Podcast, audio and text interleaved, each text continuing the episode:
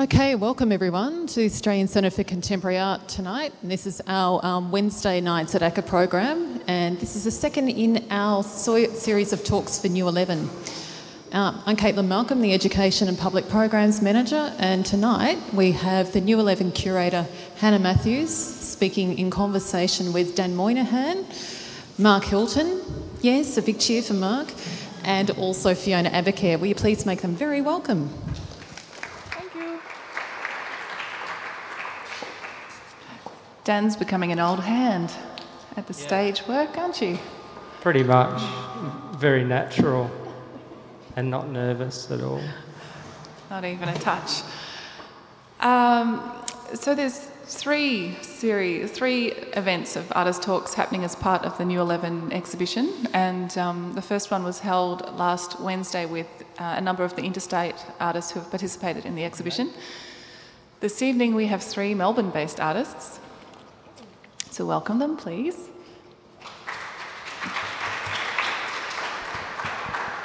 They've had a week to recover. I'm sure that's not quite enough.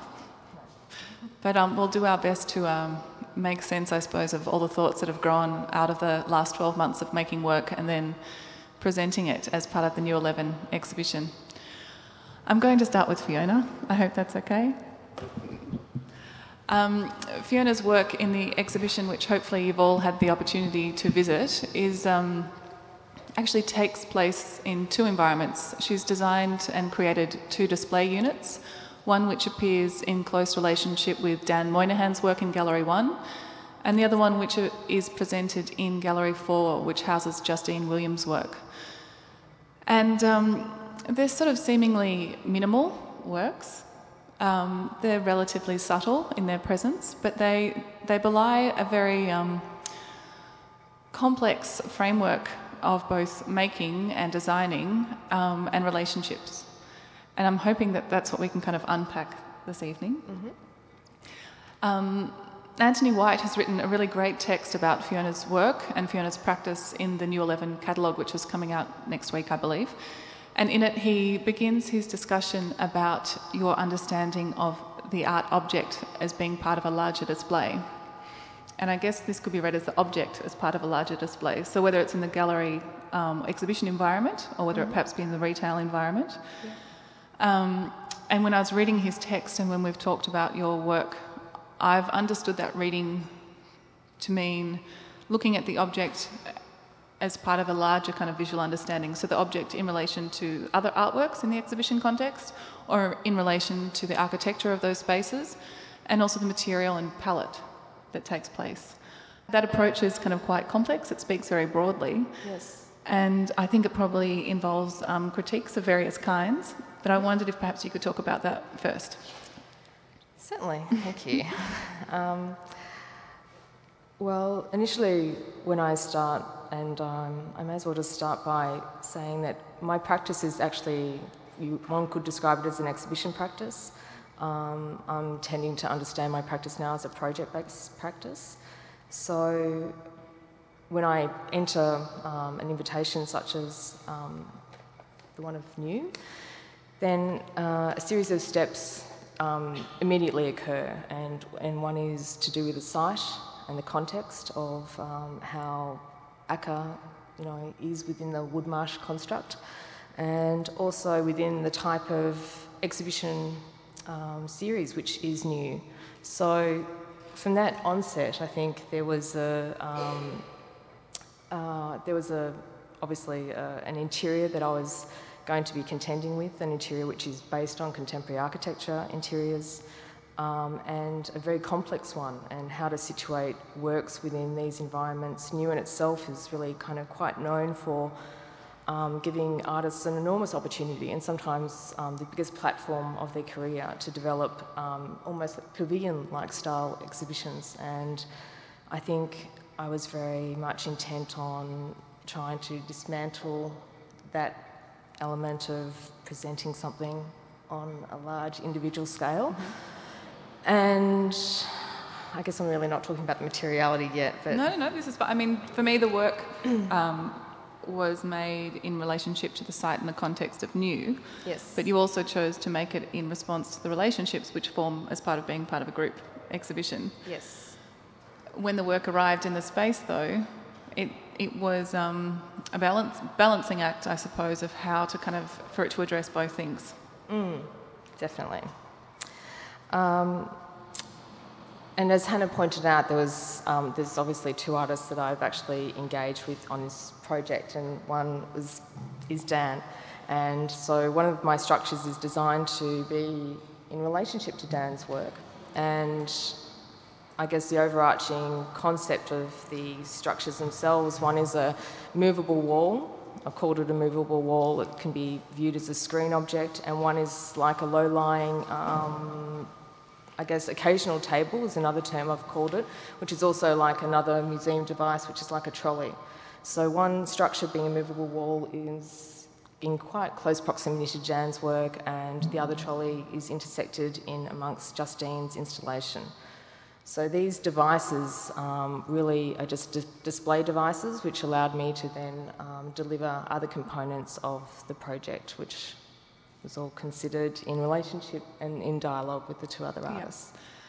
But I guess the objects themselves really reflect um, a very complex and involved process that is perhaps not uh, tangible in viewing mm-hmm. the actual finished objects. Certainly. And it's also, um, I think it speaks not only to this conversation about viewing art or viewing the object as part of a larger display, so it becomes more of a design or a display item. Yep. But in making those um, display units for new, you've mm. also drawn on the expertise and the knowledge of other designers yep. and makers. And I don't necessarily think that everyone becomes aware of those relationships yeah. and contributions when viewing the objects. So, and I know it's part of your practice. It's a very strong and ongoing part of your practice. So I mm-hmm. wondered if you might speak a little okay. bit more about those relationships and the steps and I guess why you choose to undertake them when many people are just working yeah, solo in the studio. Certainly. Um, well, I think when we first met Hannah, I was just about to undertake a, uh, a project for my gallery at the art fair, and I have a parallel career as a mold maker and casting technician, which keeps me incredibly busy.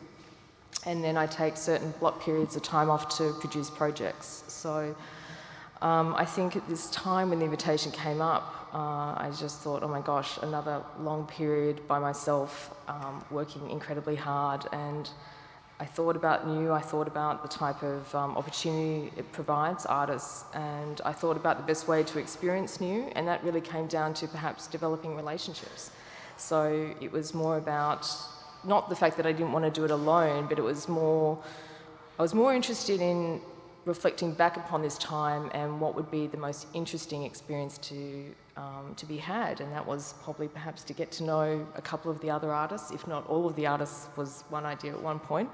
And kindly, Dan and Justene agreed to a very um, obscure proposal, which was incredibly brave um, of them. And there was a process of wining and dining, and you know, I'll never forget walking around Fitzroy and watching me drink Coke and I having gelati, and you know, it was. And, and, Dan was a stranger to me, and so was Justene, and um, I was flying up to visit Justene and hang out with her, and it was by the fact that they were just sheerly very open people that um, allowed the type of collaborative and participatory kind of experience to be had. But outside of Dan and Justene, I had collaborated before with um, Jan van Schaik from um, van Schaik Architects, and along with Dasha Maurice, um, one of the most gorgeous girls I've met in a long time, who's a brilliant pattern maker and fashion designer.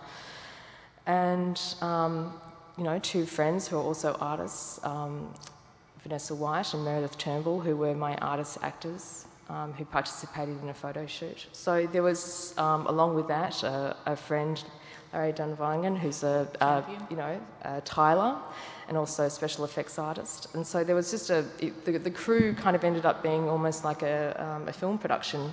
And I've also worked in film before as a um, production more makeup technician. So I think there's a sense because I have this parallel career, I like to develop skills as I progress with each new project. And um, I don't think I ever really produce the same type of material outcome twice within any project. It can move from sewing and stitching to um, just researching a different type of moulding or casting product, but it's, mm. it's always fairly different. Of recent periods, there has been a very big interest in fashion and fashion design in the last couple of years, but by and large, I, you know, I'm very interested in process and materiality, and I don't think I'd pursue projects unless they were challenging. Yeah. So I think it's incredibly. I mean, certainly when we first met and started talking about your practice, I found it incredibly inspiring that you do choose to edu- educate yourself basically with mm. every project, whether it be a material or a technique. Yeah. Um, that's really putting yourself out there in terms of accumulation of knowledge, which is which I find very exciting. Um, but I suppose in terms of the more peer-to-peer relationships, particularly that you had with Dan and Justene in this context, so yeah. outside of the sort of series of pseudo dates that you guys undertook. Yep. They were. I know they were art dates, weren't they? I'm blushing. There was a lot of blushing, I think. Um, I wonder if you could reveal a little bit, I suppose, of the steps that, that sort of took place after those conversations, because the photographic documentation, which is actually displayed on these display units, yes. and the fashion attire that Dasha and yourself have kind of created, yes. have all been informed by those conversations. And I think there is some um, focus in terms of what kind of fashion attire you've made and how the models are kind of presented um, in the performance mm. that are you know that, that are particular and have been researched by you and have fed from those conversations with Dan and I think people would you know, would be interested to kind of hear where that impetuous has come from. Certainly. Um, well, the discussions, it's, it's, it's kind of a, a, sensory response, isn't it, really, in some ways? It's um, spending time with someone and getting to know them, but asking, I think I gave Dan a myriad of probably about 40 questions on fashion. You know, long leg, wide leg, how many, you know, co- you know, collars, belts, you know, numerous fashion questions. And believe it or not, you were very particular. I was really surprised and uh, really? impressed, very impressed. You knew exactly what was going down with uh, your desires for fashion. And, um, and I think also, too, it was an opportunity which is very strange, which is part of the whole, um, I guess, concept of the project, is to see perhaps the direction that Dan would have liked to re represent his his installation or his structure with um, two people who may appear like they're art viewers engaging with the artwork. And they're actually wearing a clothing attire which is being directed by Dan but has gone through a minimalist fashion directive, which is my own. So um, Dan had, you know, an opportunity to edit um, the fashion garments about four times, but you know, it, it, came down to really a pretty cut and dry. It was very minimal. Yeah. it was from the but hair it, to the makeup to the clothes. Oh, the, the hair, the hairstyling was. Um, yeah, the, oh, that, that's a key. Yes. um, very important. I actually forgot to mention Sweet Caroline, um, the hair salon who um, so generously engaged. They're fabulous friends of mine, and so for Dan in particular, it was a comb over. So it was a comb over for girls which was yeah, uh, yeah nice. And it's just a dream of mine. Yeah. but also every all the actual the materiality you were very particular about, and yeah. um, you know there's one component that you really didn't didn't like that got yeah. axed pretty pretty straightforwardly. So um, yeah, an unusual process. An unusual process, and Dan, An, unusual, but it was very easy at the same time. Well, I was. It gonna, all went very smooth. I was going to ask you about the outcomes. So after these conversations, when you actually, I mean, in the space now, the clothing items are actually displayed. They're very soft. yes. Really? I, I, no. Um, what I'm wondering is, um, how did you feel about the un- outcome of representation from the con- uh, based on the conversations that you'd had? I think it's a, it's a great outcome. Just um, to see the result when you're not really sure during the process mm. of collaboration, how things are going to turn out, and then to have that sort of input as well was really a, it's a nice thing to be asked, and then um, to see the end result, which is theirs, is great, and I think it's a good result. No one could disagree. but, um, I mean, I, I also think because there was elements where, because there was an actual subject matter that I researched across um, fashion history over, you know, four different centuries, and it went through um, a series of, I guess, my dislikes and likes in regards to how I found those aspects of that research interesting. Um, but what was curious when Vanessa and Meredith were actually wearing the garments, there was a very real sense that they were wearing hand knitted socks, for instance. One of the garments was very heavy, the other one was gauze. It was kind of related to ideas that we were talking about, but it actually physically affected how they were in the space, which you know was also a component. And the same with Justene's, who kind of chose um, evening sportswear. So and and patination, and um, there was a whole range. It was kind of enormous. Her her interests, um, which got directed through her designs. But yeah, when the girls were actually dressed up, you know, that was yeah very much affecting their their orientation. And what were the um, what was the sort of instructive or directive or preparation in terms of you know research that both Meredith and Vanessa? Oh, um, I came across this. Uh, well, I was just interested because I've done a photo shoot once before where I wasn't really well prepared to direct um, a friend who was posing, um, and I learnt very quickly that you know I wouldn't do that again. Mm-hmm. So I went through researching, um, I guess, acting books really, and I came across this great 1977 text by um, Eric Morris called No Acting Please, and it's a, a theory based on uh, revolutionary approaches to acting and living, where it's um, beyond the method. So it's about being in a space and not acting. Mm-hmm. It's about you know getting to a point where um, you're asking yourself what what is really real for you and how you're responding in, in relationship to that text, which we all read and did a workshop on over a couple of days.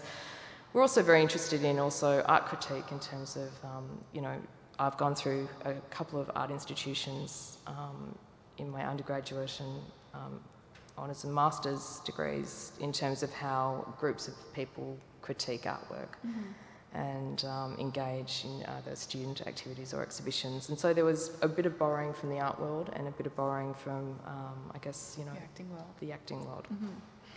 And I guess a f- final comment that sort of draws on both of you is I understand um, the fashion attire that you've actually focused on, which has given rise to the conversation with Dan, is funeral attire. Mm-hmm.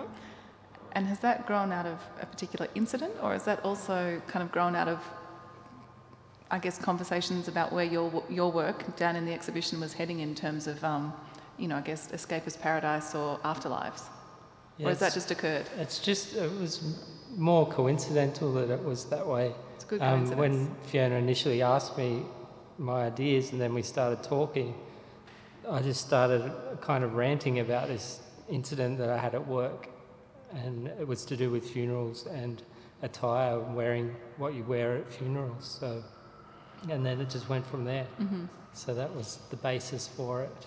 It's a pretty strong coincidence in the final outcome. Yeah, it was good. I guess oh, maybe I was thinking about that during the process of thinking about what also I was making, work. and that's yeah. why it came out. It was also well. a very strange situation that happened to you that was, was a bit baffling, and so it was a story that was yeah couldn't believe what happened to me kind of story. And, yeah, yeah, and uh, it's probably not really appropriate to share it. yeah, yeah, yeah. In this context. Mm-hmm. Yeah. Okay, well, thank you. Thank you. And Dan, we might continue to talk more about your work because there was lots of time in the making of it for the thinking about it. Do you want to talk a little bit about how, um, I guess, the hours that you sort of spent in the back workshop at ACCA and in the studio in the actual kind of recreation of this sort of vision or image that you had and that you wanted to remake for the space? Yes, um, during the process of building and making the work, it was apparent that I didn't have the space and I was moving studios. So um, I was fortunate enough to um, recycle a lot of material and to use the space here at ACCA to construct what I had proposed. You spent a lot of time in there. Yeah, it was a lot of coming and going. It was just basically from the initial outset, it was just about time management for uh-huh. me uh-huh. and pull, pulling all the ideas in together and making sure I had time to get it done. Because do you think it was the, the layout of the spaces that you came up with? So the sort of the corridor and the circular room itself was it the layout of the space that ended up determining the work, or vice versa? Because there was a period of time when we were playing with the layout of the space, Yeah. basically dealing with the parameters of the space and budget and what have you. Well, the the initial concept was there, and then I built a framework around that, and then pretty much just worked from the outside back in. Yeah. So constructed the rooms first, and then made the details to a, an appropriate size to fit within the space. Yeah. I'm sorry, it just took a long. I mean, it's, there's a lot of effort that goes into that work. The build-up is is really you do create a journey for people. You create, which draws actually, I suppose, um, on the institution experience. So entering the gallery and encountering a corridor, which could appear, I suppose, in any kind of gallery. And then if one chooses, they can they can either walk past this unmarked door or kind of choose to actually touch what might or might not be an artwork, and enter into a kind of um, a kind of I guess I suppose a kind of utilitarian vocational space of a cleaner's closet, Yep. And from there sort of step through a, through another threshold into another experience. I mean, there's three sort of types of thresholds that I suppose you've created, and with a lot of effort and detail going into the experience of each one, and culminating in this kind of hysterical tropicale kind of room. That which when the exp- well when the experience subsides when the experience subsides you're a little bit I don't know I've had various experiences I've felt like deflated I've felt kind of euphoric you know it's been easy to kind of like you know daydream it's been nice just to kind of sit down and like you know play with the sand watching actually not only watching children but you know when people go in there and have a one-on-one experience it's quite sort of something to see Yeah, well, that's that's the whole idea of creating these different thresholds, as you say, and paths to go through the work. There's different options, but the the end result is you end up at that last moment. So it's a way of creating, make maybe making people work to get the end result. Sort of they have to work their way through, and not knowing if they are allowed to go in there or if it's right to go through, but then maybe going past it and seeing the construction and realizing, well, there is something there, there must be a way through. without being cliched I suppose that's a little bit like life one could argue Totally. But I, I wonder about the imagery that you chose to recreate in that circular room. Where that came from, whether that's been like a daydream, whether that's been taken from a postcard or a calendar or. yeah, it's it's got all those cliche elements, and I wanted, I really wanted the, those cliche elements with the, you know, with every comic or cartoon, you have a, an island, a palm tree.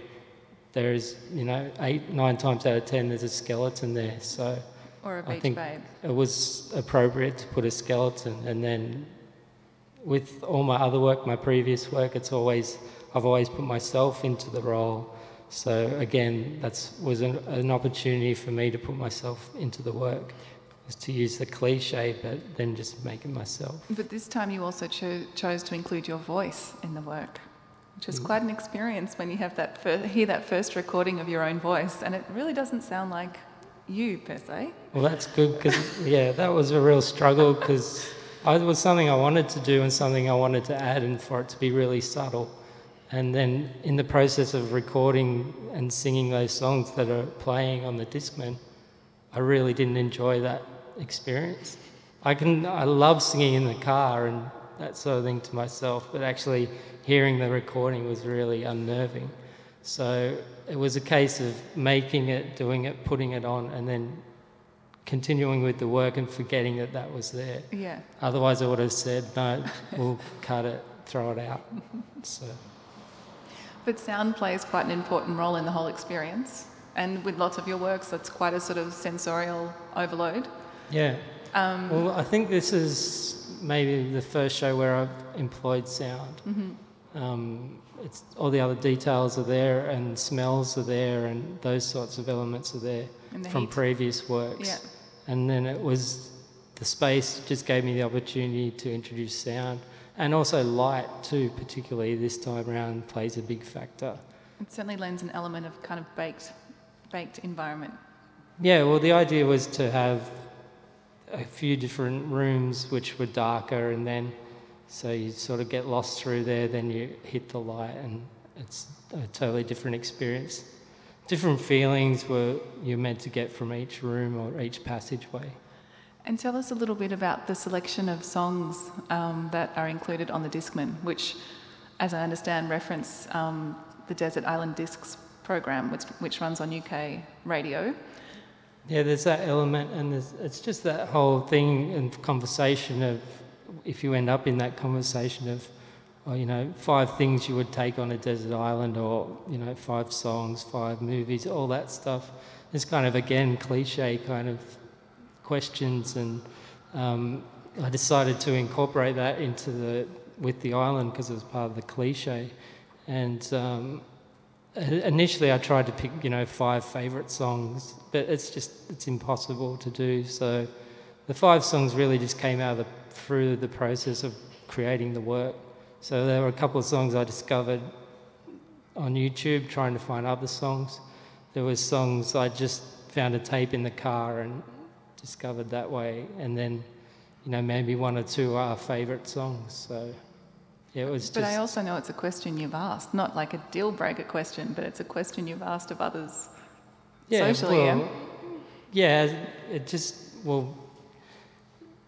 Creating the work and making the work for you is just so consuming that mm. it just spills out into everything else you do. So socially, you just talk about your work and ask questions related to your work, and mm pretty much that's that's it. So it was a natural thing to ask other people, and um, you know I I was considering making compiling lists as I went through, but it just it ended up being what it is. And it's representative of this time instead, which is good. Yeah, it's totally it's basically from the initial invitation to the last day of install. It's they're the songs that were with me the whole time.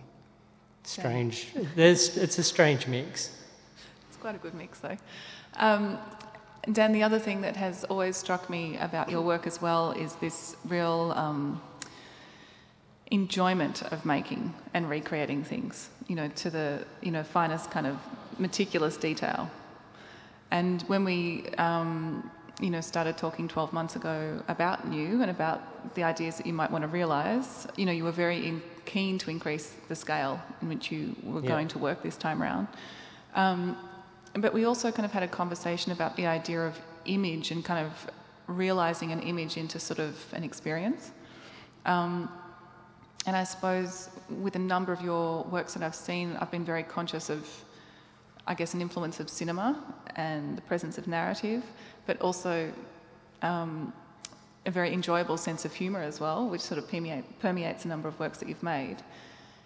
In, you know, this is, I mean, it is the first time perhaps at this scale, but you've also worked at a quite a large scale before, perhaps not kind of as complex with the various elements, but where, where is the sort of, or what is the satisfaction, I suppose, in taking that image in your head and actually not only realizing it, but actually fabricating, making it yourself? Um, it's kind of like being able to tell a story or through details and just pulling all those details in together and then as many details as you, you can think of that help describe the story because people are just going to go through it, they're just going to see it once off. So having all that stuff to distract them helps them to think about the story a little bit more as they go through. So I think, I mean, I, I think it would be fair to say that there is an amount of autobiography in your work. Yeah, there always is. Well, I'm pretty much always present in there. So even as an eight-year-old. Yeah, yep. um, just certain things keep reappearing, and um, it's all self-referential and um, a lot of personal jokes as well. I kind of laugh at my own jokes a lot, so it's I can put a little things in that are going to make me laugh, which make the install a lot easier and Enjoyable. less stressful. Yeah, and then yeah. if someone picks up on that, that's really good. If people don't get it, that's okay. That it's there. A final question, considering the sort of the scale and the sort of um, eye for the cinematic kind of eye for detail, who'd play you in the story of your life? Um, have to be Bryan Brown.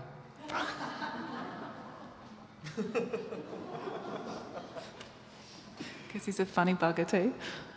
I just. I've been mistaken for him once or twice before. That's true. Yeah. Thank you. You get the gorgeous wife with that too. It's good. It's natural. Um, okay, thank you. Thank you. To slightly more serious um, considerations, I suppose. So, Mark, you're. I'm waiting. I'm waiting for the segue. I know, I can tell you're like, ah. What's you're- the segue going to be? Well, I guess from the kind of humorous to the dark, but um, It's not that dark. Your work appears in the start of Gallery 1 and under the title of More Normal. And it's three components it's a, a bone sculpture and a sort of high relief made in resin, mm-hmm. and then three sump oil paintings on paper. Yes. As always with your works, material is a very strong sort of sense of material. Yep. But the, contin- the strongest continuation with the other elements of your practice is this focus on the human condition mm-hmm. and the kind of darker, more potentially bleaker sides of the human condition than perhaps we've been talking about already this evening. That's not a bad segue. No, no, that works. So, in the past, apathy, the notion of apathy, malaise, has kind of uh, permeated a number of your works. But in this, um, in this series of works, which have really been completed over the last year essentially, Yep. there's more of a focus on morality and ethics and, um, I guess, survival. Yep. Do you want to talk about those ideas because they're they become um, they're the centre of the work, but they're Sure. considered through biology, through Sure. culture and sociology. Sure. Yep. Take it away. Yeah, take it away. Um, well, I don't have I don't have the answers, but um, you have thoughts. I have thoughts, Yep. and hopefully the viewer comes on the journey. But um, yeah, ap- apathy was a starting point, but I don't think I've really um, been able to deal with that subject um, pictorially as such. But um, yeah, it's more about in the past. It's about finding yourself in certain situations and how someone finds themselves in those situations and how they act in relation to um, what's happening. Um, this body of work is more, I suppose, more focused, more, more of a universal concept or concepts as such. Um, it was dealing with um, looking at subjectivism and, and objectivism and how we operate or, or how I operate subjectively in the world. And I would su- suggest that most of us, if not all of us, do operate that way. Uh, that leads us into, you know, if, if, if we observe what we observe and, and as we're observing it, it changes. So, how one interacts with those different aspects. That leads into um, conversations um, about truth, and then which inevitably moves on to belief. You know, I mean, I, there, it was funny. I was thinking the other day that I was I was um, a witness to this um, fatal hit and run um, a couple of years ago, and um, you know, I had to give evidence, and and I was there with my then girlfriend. We were both in the car, and this other car was coming towards us on the wrong side of the road, and it it shot past us. We thought nothing of it, and as we were heading down the road, we saw two shoes in the middle of the road, and then about ten meters down there, there was a there was a boy in a gutter, and um, we're driving past, and, you know, we have to give evidence, and the cliched cop can only type with two index fingers and all that stuff. But the court case came up, and we obviously we had to swear this oath somewhat that we tell the truth, and um, you know my my um, recollection of it was the guy was driving a f- um, four-door sedan, and her recollection was that it was a four-wheel drive, and she was wrong, I was right. Of course, I You can know. imagine. Yeah. Um, but I mean Yeah, that, that that point of difference is simply, you know, a, a, a great starting point to a conversation, you know, about truth, and then it creeps into belief. And then a person's belief is really, it's a really tricky area to begin with. Um, and then that, to, to jump um, further, looking at um, um, human beliefs and how they operate and in what capacity they operate and in what environment, whether they affect the environment they inhabit or whether the environment affects them, and how that duality plays out continuously um, leads into, some would say, quite a negative um, situation in, in relation to this work. But um, that was the interest at the time. Um, moving on from that, um, looking at cultural stereotypes, um, especially with the work that was hanging that's hanging on the wall, creeps into conversations about political correctness and how PC is used as by both sides of the argument, um, either as a trap um, to set something up to fail, um, and eventually you you end up with these stereotypical viewpoints. Um, I know this is kind of this is very skirting of the issue, but No, no, it's that they're they, very complex. there's there's this certain there's a certain point, and I, suppo- I suppose that PC has a lot to answer for in in accessing this idea of slippage in setting someone up as a as a victim or an oppressor, or that that idea of a victim is the oppressor. That's the way they, they operate. Whether it's a whether it's a late night at a bar telling a racist joke to your close friends that, that gets a chuckle, or it's you know to an to a further extent, you know levels of bigotry that end up in in some sort of race war or genocide or those those aspects. Um, these slippages can happen so so so um, subtly, and there are certain jokes around derogatory jokes around the work that that is comedy is a great vehicle to skirt around that that aspect of what is PC and what is not. and those slippages are quite fluid too. They shift. Oh, they shift constantly, constantly. And that leads into another conversation about teams and, and the teams, you know, that one operates with shift just as fluidly. You mean in terms of community or collectives of groups of people? Or? Groups of people, or, Yeah. or even here, uh, you know, my, my team would be on par with you, but outside of this situation, a different situation, I could change teams Yeah. you know, and that, that that that is so fluid. It happens. It happens every minute of the day. But it's about it's about what what I suppose what I'm trying to understand is what what the outcome is. Well, What- is the outcome represented in some of the imagery you've chosen? Or the imagery Well- that you've chosen, how does that fit into these kind of thoughts, thoughts that you've been having? Well, I, I mean, I think, I mean, I suppose all this conversation is basically trying to work it out for myself in that sense. The imagery is, um, you know, obviously, I mean, it's like you could watch a Dave Chappelle episode, and that he's hilarious. But cruel, Sorry. but sometimes cruel.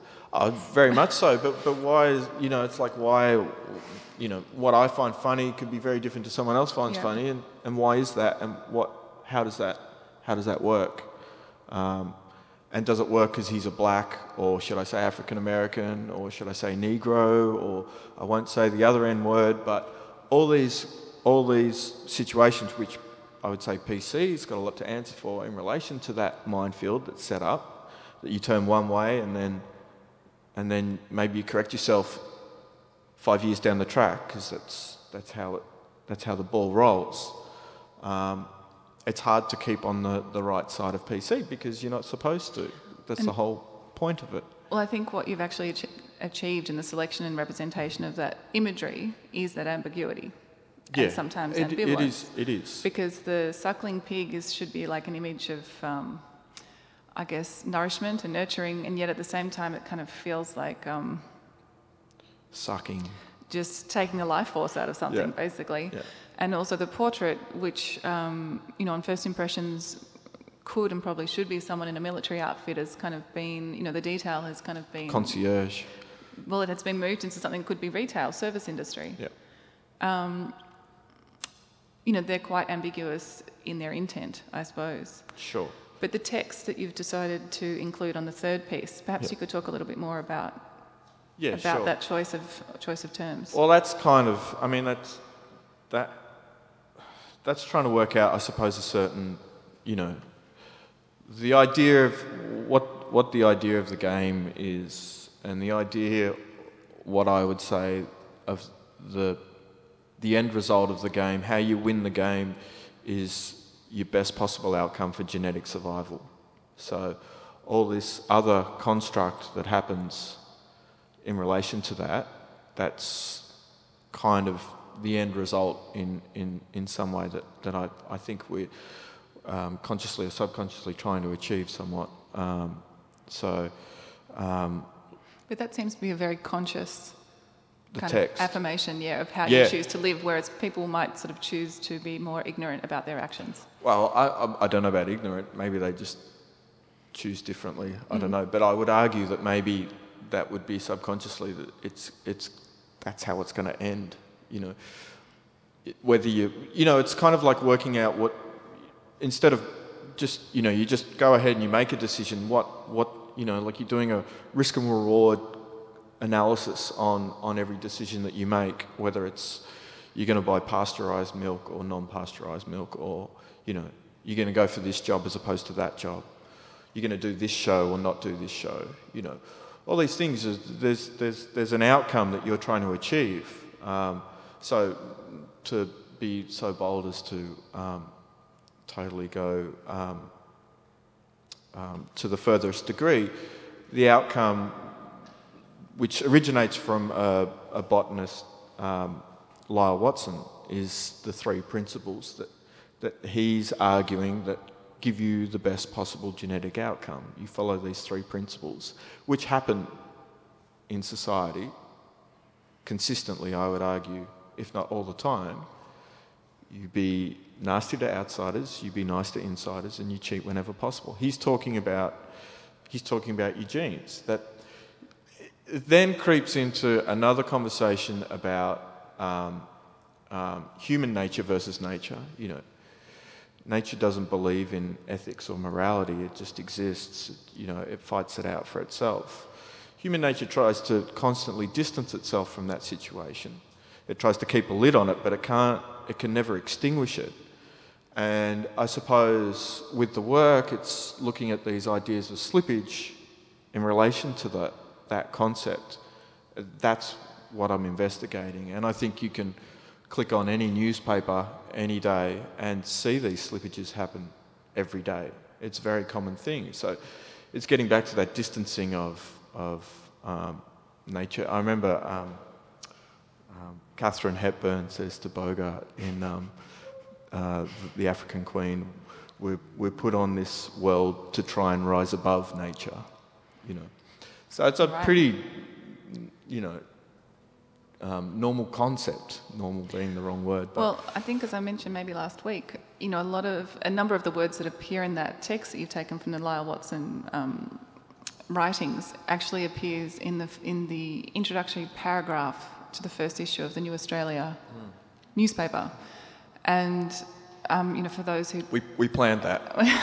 That's For another collaboration. For those who don't know very briefly, um, the New Australia movement formed in 1892 and basically was an offshoot of the early Australian Labor movement. So the Labor Party formed and the New Australia movement also formed at the same time. And they were very much interested in a more socialist ideology or couched Sure. in a socialist ideology and ended up moving two kind of boatloads of people ended up going to Paraguay to kind of establish this socialist utopia, which um, you know, ruptured within four years.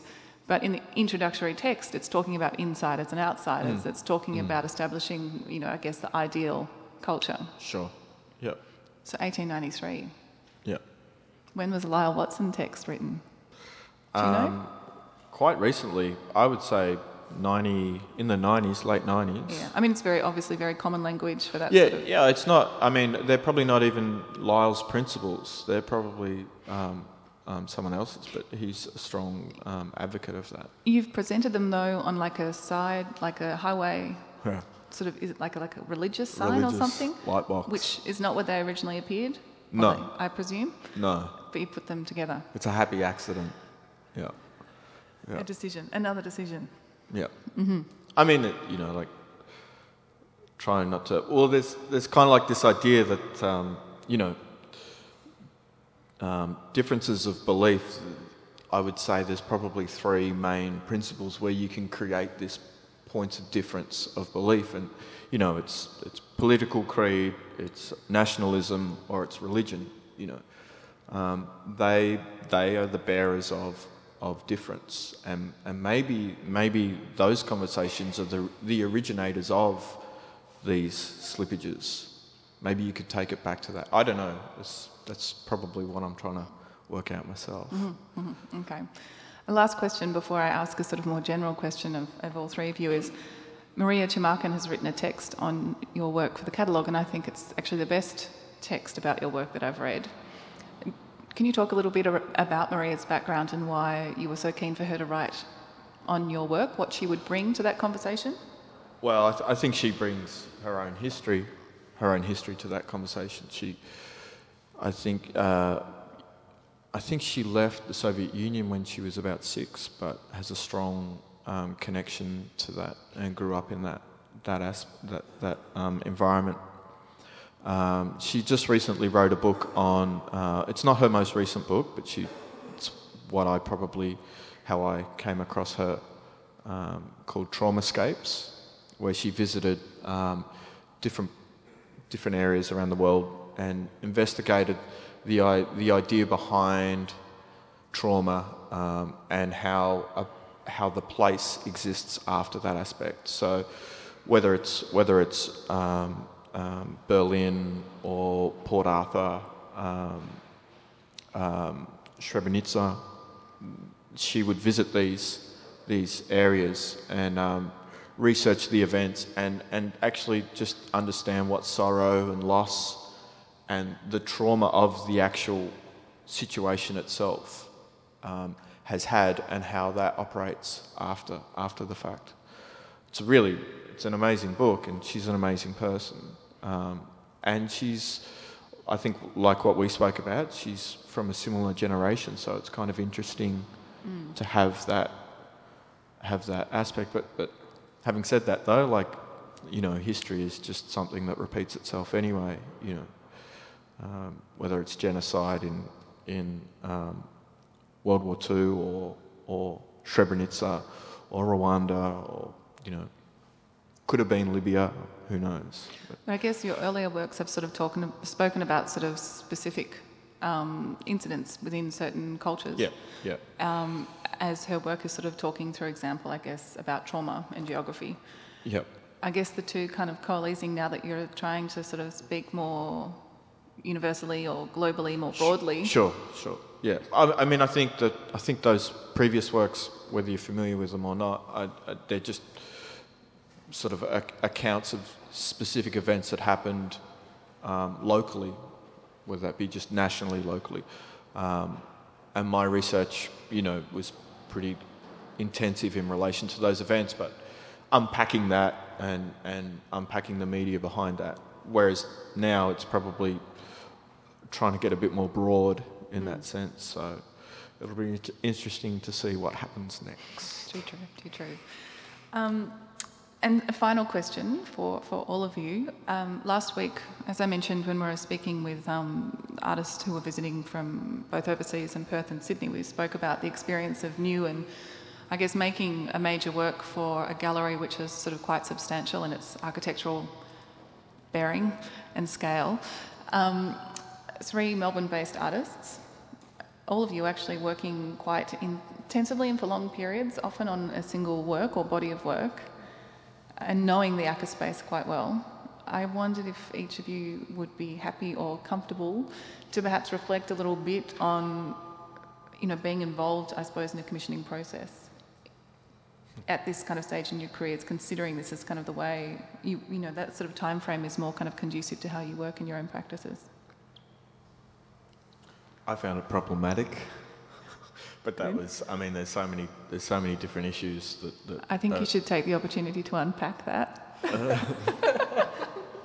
well, I think I think it was problematic that, that my initial plan for for this show um, just didn't just wasn't realised simply because of time management and the scale of the of the project. I think um, all I know that the opportunity here is is, um, you know, re- at the base level, reaching visitor numbers. I could have I could have the same show at, at an artist-run space like TCB or something, and maybe I get maximum 400 people there over the, the entire journey, maximum. But here it's just and and even this to to even set up this and have a talk, you you just don't get those opportunities unless you are, you know, in this in this um, institution. As well as I used to work on uh, as an installer, and I also have to say thank you to the installers of this show. They did an amazing job. Um, Yeah, very good. One especially up there.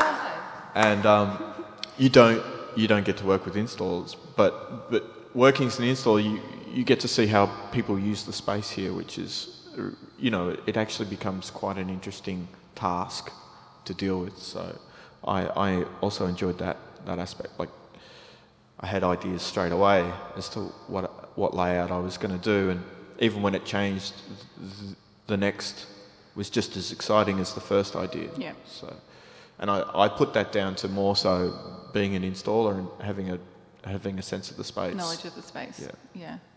And space, I imagine, was a big. Yeah, very influence for similar you? to Mark with the working on the install side of things here and other places, and um, also just having that initial idea and being um, accommodated to go a, a little bit larger than normal and with a lot more detail, and also given the time frame to realise that as well was really good. Doesn't all have to be positive. There is room to kind of like talk about the more. Well, it was positive. Oh, that's so well, that's nice. I'm gonna lie. Um, well, I guess I, I feel I was probably, you know, I cast somewhat differently to everybody else because my whole project got realised. I think, uh, you know, I was end. still working up to the minute, which is, sorry if anyone can't hear me, which is generally how I work because um, otherwise I'd still want to keep working on it. Um, I mean, my project was generously supported by the City of Melbourne, so without their encouragement and support as long, along with ACCA, my scope of my project would just not have been delivered. But it was an interesting experience. Um, I had a tiler and architect working on a laptop right up until the last minute, Yeah. tiling. Um, I had a photographer documenting, I think just a day before, that was rushed to the photographic lab and then rushed to the Intense. yeah, it was, it was, it was very intense and certainly not for the faint-hearted, I think. so This is true. um, I think in that week, it's, I think I was describing to uh, Jess Johnson last night that it's um, you experience install with a group of strangers and you behave in a way where you probably don't want to behave unless you're around family. And you don't know these people and you want to say something very sharply or whistle or you know get someone's attention. And it's just not possible because it's um, it's very it's a very tight deadline actually. It's really three days and three days for such an enormous amount of activity to take place. And and everybody's nerves are, uh, are high but, And uh, tired, yeah, yeah. And, and everyone's exhausted Hannah's and- thinking, "Welcome to my world." Yeah. yeah, so um, that's just Hmm. you know it, it's that's just how it is, and um, yeah, it's a, it's an experience. Well, I suppose, I mean, I think one of the, the real pluses of New is sort of having this 12 months to develop a work and the conversations and a relationship with the curator and the institution. And, um, you know, they don't come along as often as they should within one's career, I think, both for a curator and for an artist, really. Um, and, you know, I'm certain you will have more of them, no doubts about it. But I, you know, I hope the, um, the first experience has been a, a good one. Yeah. I think we're all, um, I don't know, I definitely know that I really haven't had much time to reflect so much on the No. whole process, but I really appreciate the fact that you've come here tonight and offered quite a lot in terms of the work and the experience itself. So thank you. Thank you.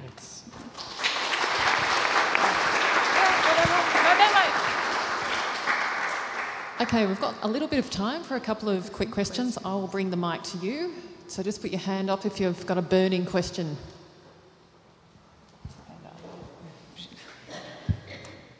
I, I've been really interested to hear you this evening talking about your work and and it's like you're philosophers.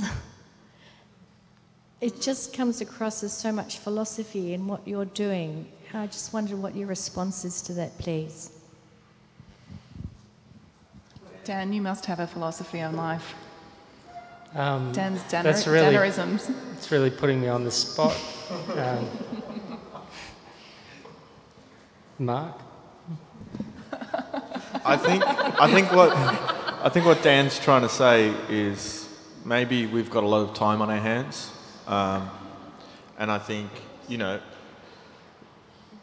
But never enough at the same time. no, well not because we need to support ourselves financially. Um, so obviously we need we need to work, but I think well for me my my priority obviously is my practice. So there's a lot of thinking time. Um, the problem the problem there I find though is that sometimes um, I could I could quite easily get caught up in my own ideas and therefore somewhat um, remove myself from um, the greater whole, and then I end up just like a dog chasing its own tail in my studio. So um, maybe having to work, having to do paid work gets you out, gets you out of the studio. good balance. Otherwise, you go insane.